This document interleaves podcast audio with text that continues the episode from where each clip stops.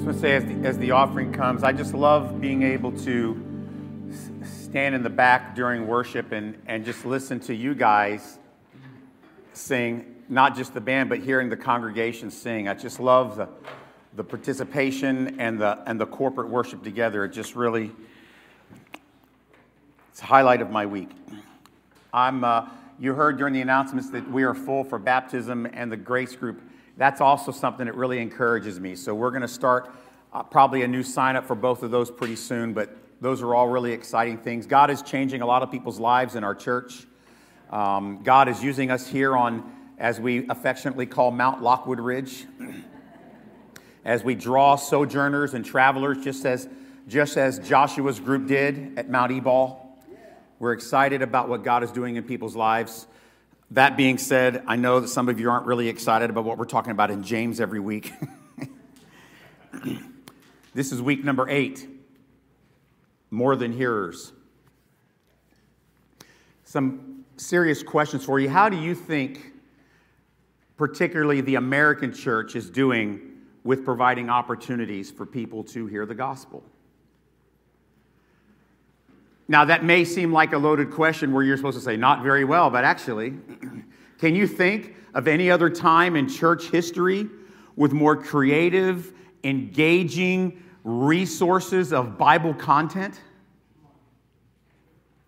We have thousands of conferences and seminars offering fresh new perspectives on how to connect with God on a deeper level from recovery to marriage to workplace. There's all kind of things like that.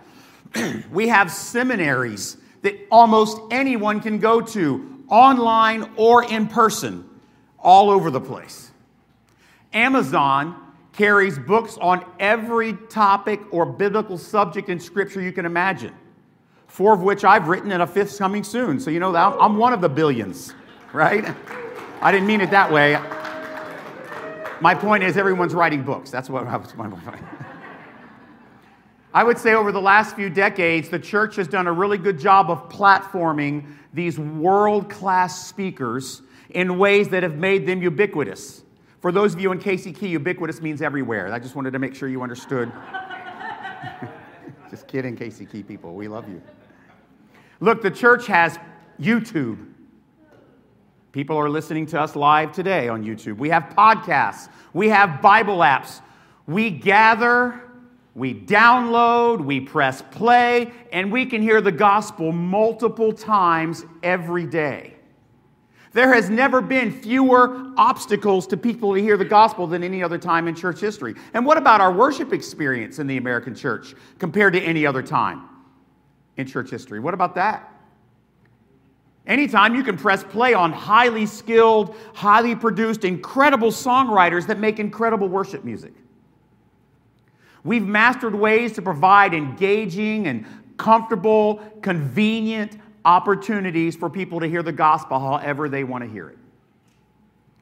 Yet, sadly, the vast majority of those who hear what we produce, they come, they enjoy, they feel great, but they're leaving unchanged, untransformed, without becoming doers of the word. Now, is that the church's fault? Is it the hearer's fault? See, our problem isn't not knowing enough Bible. Our problem is in our, is in our inability to simply just do what Jesus has commanded us to do. James chapter 1, verses 22 to 25 but be doers of the word, not hearers only, deceiving yourselves. For if anyone is a hearer of the word and not a doer, he is like a man who looks intently at his natural face in a mirror. For he looks at himself and goes away and at once forgets what he was like. Go to the next one. But the one who looks into the perfect law, the law of liberty, or as you'll see later, the law that liberates is a better way to translate it and perseveres, being no hearer who forgets, but a doer who acts, he will be blessed in his doing from the world. Again, chapter one of James is like a table of contents, a, a cover page that covers all the 12 remaining lessons we're going to see in chapters two through five. We have one more week of cover page sermons next week, and then we start chapter two.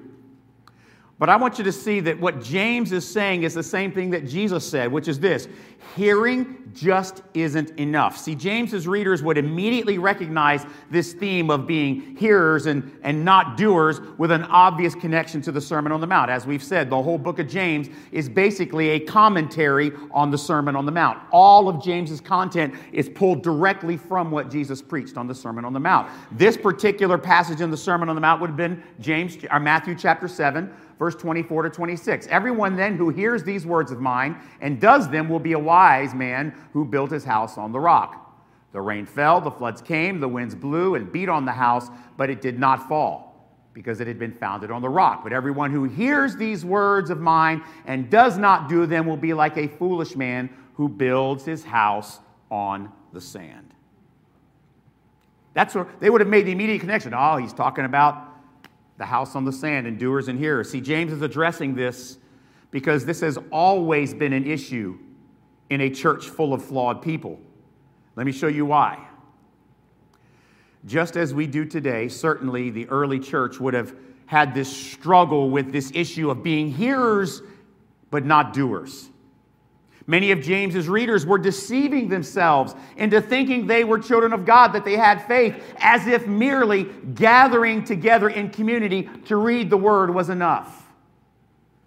Look, we stress constantly at Grace Life the importance of gathering in community. And if you can go without being with your church family for weeks and months at a time, there's a problem.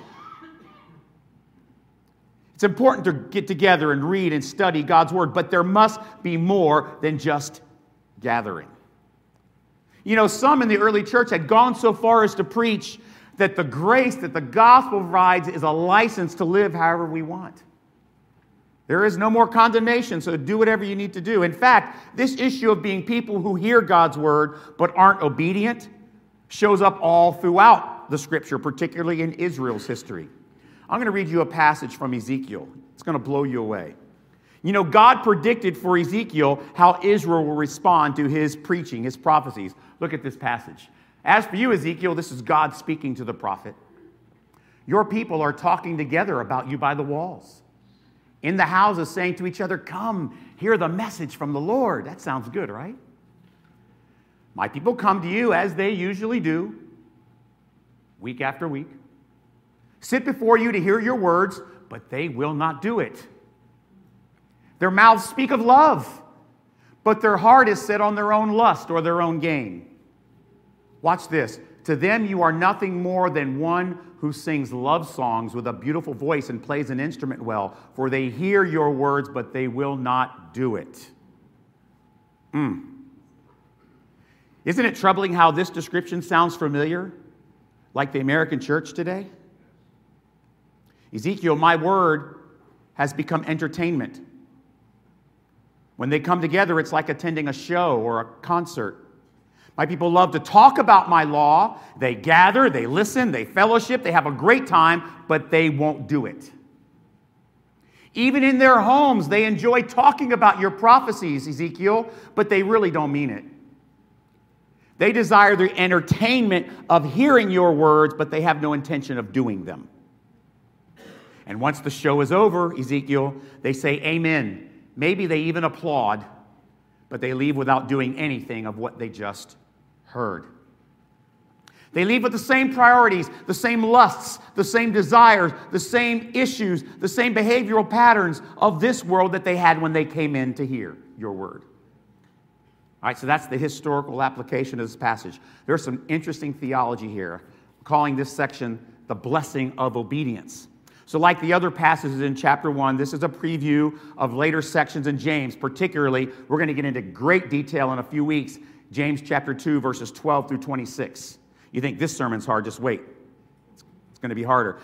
This is another quick look for James's readers, a quick test of their ropes of faith.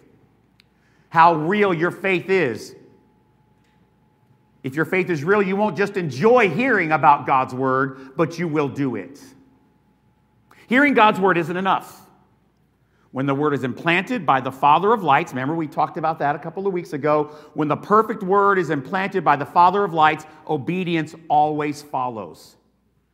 Hearers are those who have not had the word of God. Listen, hearers, those who hear only, are those who have not had the word of God implanted deep within their hearts by the Father of lights. We learned that from Ezekiel, right? He said, I will write on their hearts my law.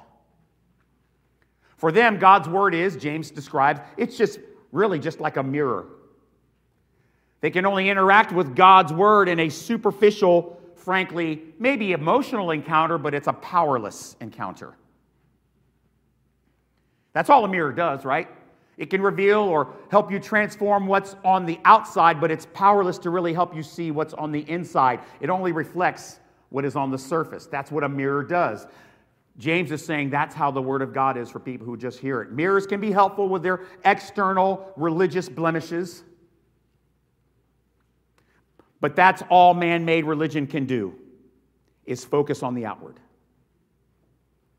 But I want to talk about the law that liberates. The phrase law of liberty that James uses there, you know, it only occurs twice in the Bible, both times in James, here and then chapter 2. The law of liberty, it's a unique term that no one else uses. The law of liberty that is implanted, we learned that from the passage before last week. The law of liberty, when it is implanted deep in our hearts, that only comes from the Father of lights, with whom there's no variance or shadow from turning. The law of liberty is in contrast with the law that condemns and reveals just how unrighteous we are without Christ. Romans chapter 3 verse 20. Look at this.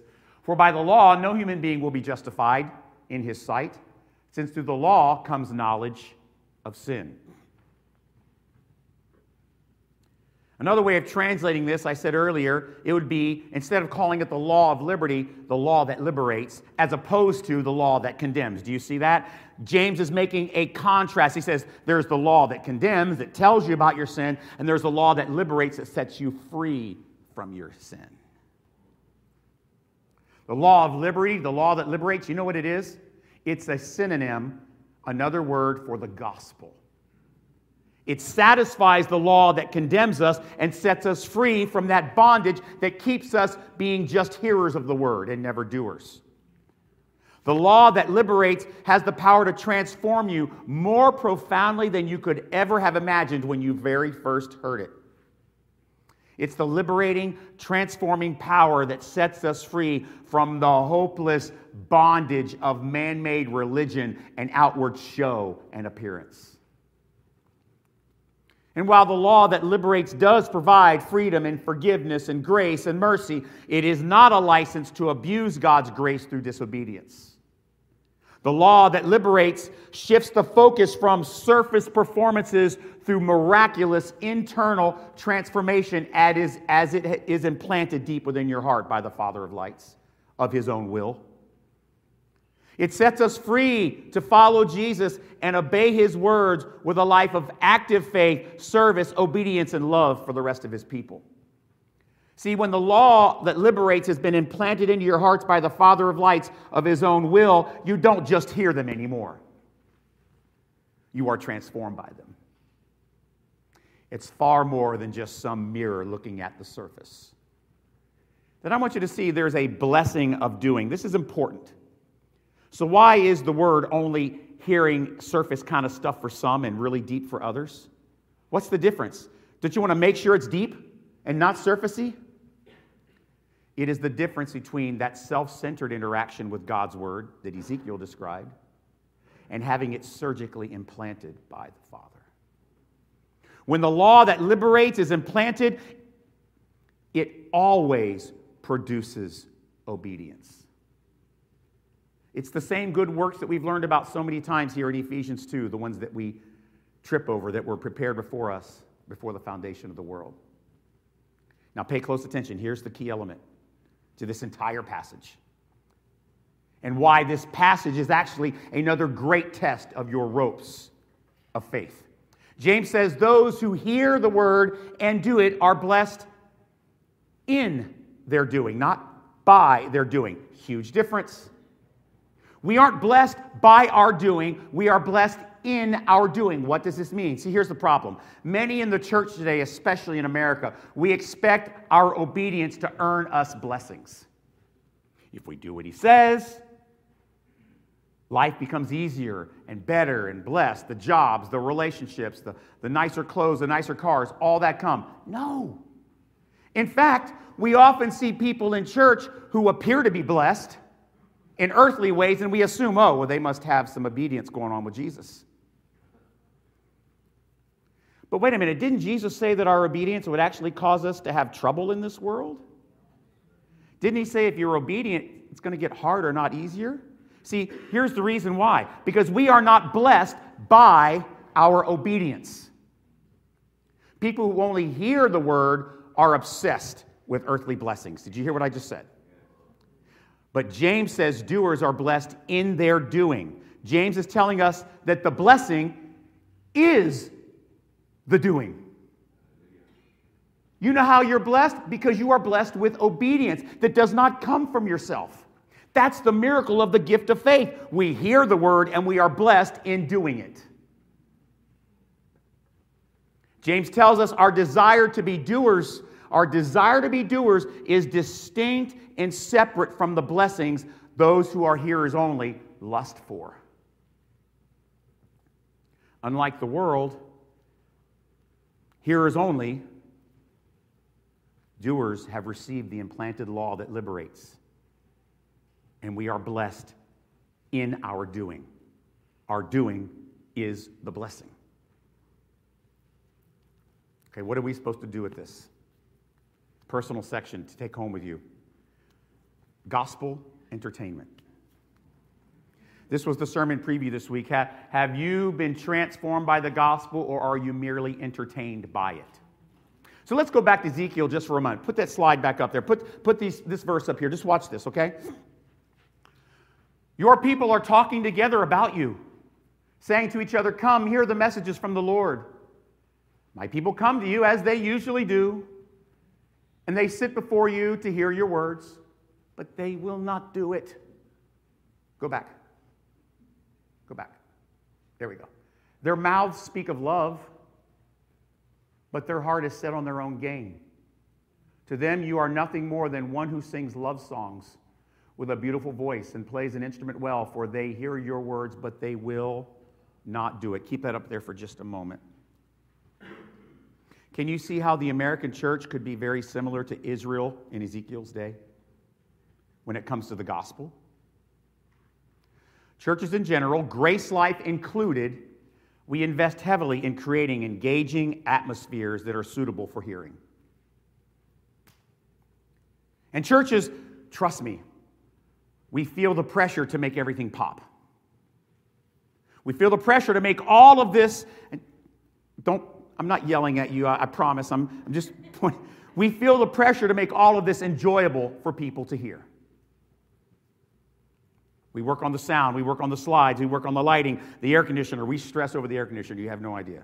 It works great for the most part. We have great people keeping it running, but one day, you know, you never know. Okay, but anyway. Did you know that churches in America spend into the billions of dollars every year on audio equipment and instruments used in worship? Billions. You don't like church? Well, that's fine. We aren't lacking for powerful worship experiences or moving sermons from outside the church that you can just grab at home. We go as a church, in, in general, we go to incredible concerts of our favorite worship artists or worship teams. We actually even pay money to go hear world class preachers. And just in case the church and those big concerts aren't good enough, don't worry. We've learned how to put God's word into 30 second social media sound bites, just in case. So when you add it all up between content, worship, music, did you know that Christianity is a $1.2 trillion a year industry? Just to give you perspective, that's more than Facebook, Google, Apple, and Microsoft combined. It has made hearing the word a very appealing opportunity. Can you see how hearers only might really enjoy church? Can you see why Ezekiel describes it so graphically? You know, I kind of late, I kind of quieted it down for you. He says, For your words are like lustful songs to them. Can you see how hearers only would just lust for our songs and maybe even for our teaching, but never be transformed by the gospel? I mean, what's not to love, right? The gospel represents love and, and grace and, and, and mercy and forgiveness and community and healing. Don't forget the healing. Oh, and about the blessings. Don't forget the blessings. Listen, look, careful. I'm not saying we should not pursue excellence in our music and in our teaching and in our gathering. We should, we will, and we do. Do you hear that? But James is clear gathering around the gospel or clicking on it isn't enough. It must be more than entertainment for us. Have you decided yourself, or have you deceived yourself into thinking you love the gospel, but really you just love hearing it? You know what I'm talking about? Do you come just to be entertained?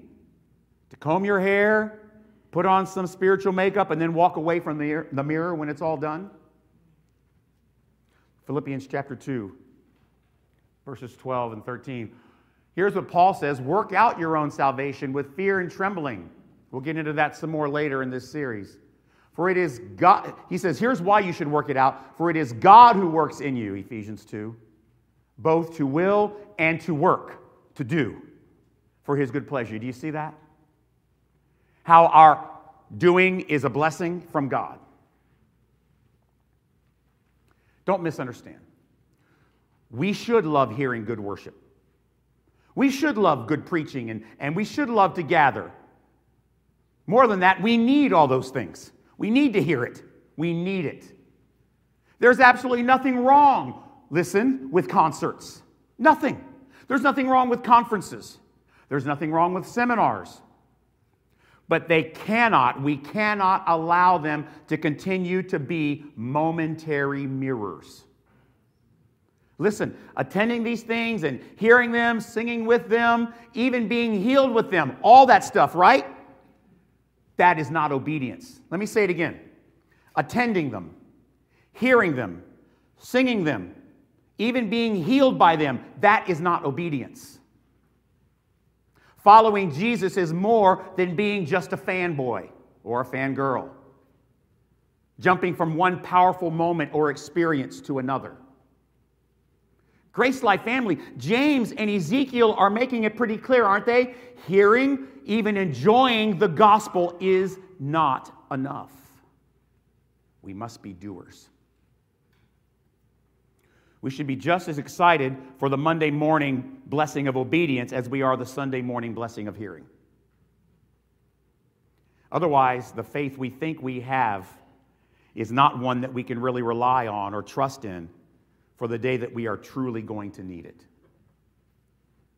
So, if we hear the word but aren't obedient to what Jesus commands, we are deceiving ourselves. And that kind of relationship with God's word is a very troubling sign that your ropes of faith are not reliable. So, what's the best, most practical way to guard against being hearers only, who are merely entertained by the gospel? How is it that we can make sure as a church family that the gospel doesn't just become like one of our other favorite forms of entertainment?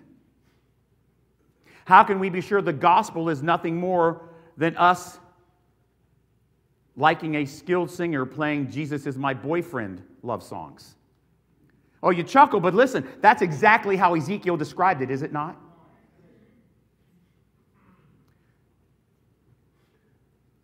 He said, Ezekiel, your words have become to the people like really good love songs. Hebrews chapter 10, verse 24 has the answer for us. Let us think of ways to stir up one another to love and good works, not neglecting meeting together, and all the more as we see the day drawing near. When we hear and we do the word, all the things that the church provides will always be much more than just a mirror. It'll go far beyond feelings and emotions and experiences. The impact of our hearing will be deep it will be consistent. It will be, in fact, durable obedience. When we are set free by the law that liberates, we'll be filled with the blessing of doing the word, not just hearing it. This is not a mere habit, self discipline, or, or routine. It becomes a passionate, vital part of your ropes of faith. And as we gather with others who love one another, who have received the implanted law of liberty from the Father of lights, with whom there is no shadow of turning, we must, those of us who have received the deeply implanted law that liberates, we must be consistently looking to inspire one another to what? Be doers. Serving other people. And we're going to learn about this next week, what true religion really is. We must continue to inspire, encourage, provide opportunities for one another to not just be hearers in a mirror, but be doers of the word, because you have received with meekness and humility the implanted law that liberates deep within your heart from the Father of lights. Dear Jesus, we are, we are aware of this problem. We are aware of the fact that there are times that we are tempted to be hearers only.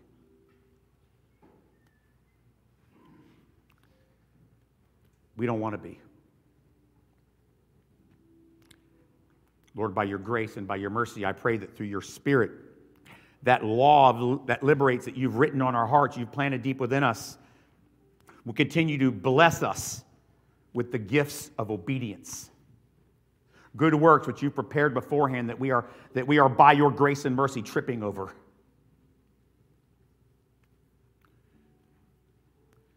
Lord we are at constant struggle and battle with being hearers and doers. We confess this to you. And in humility we ask you for help. We don't want to be those who are more entertained by the gospel than we are transformed by it. So, Lord, I pray that you would use one another, use each of us in our lives to encourage us on in creative ways to good works. Lord, as a church, we desire, we want to be hearers, but we also want to be doers. Please, this week even, for those that are here listening online or here in the building, Lord, we pray that you would keep us mindful of that challenge. Am I doing? And as we do your word, help us to remember that is the blessing we desire. We need nothing else to be motivated to be obedient.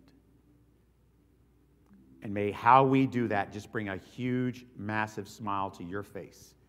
In Jesus' name we pray. Amen.